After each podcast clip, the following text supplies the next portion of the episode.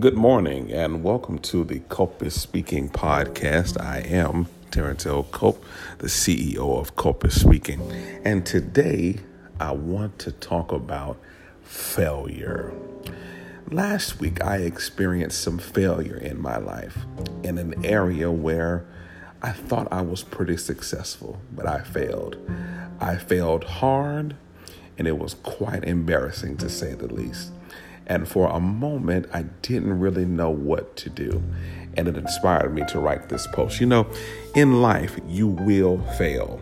You may have failed last week, last night, today. it is inevitably a part of life.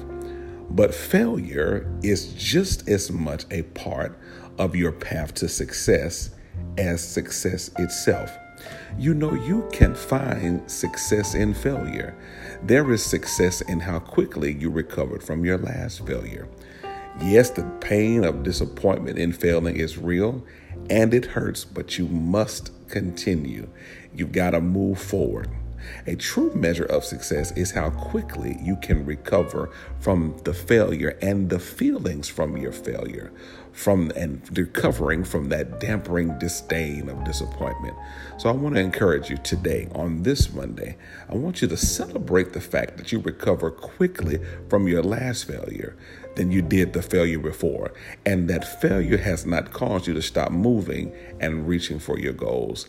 Fail quick recover quicker. Listen, I want I want to partner with you to make Mondays the very best day of your week. Won't you partner with me by texting the letters MMM the number 3 to 97,000.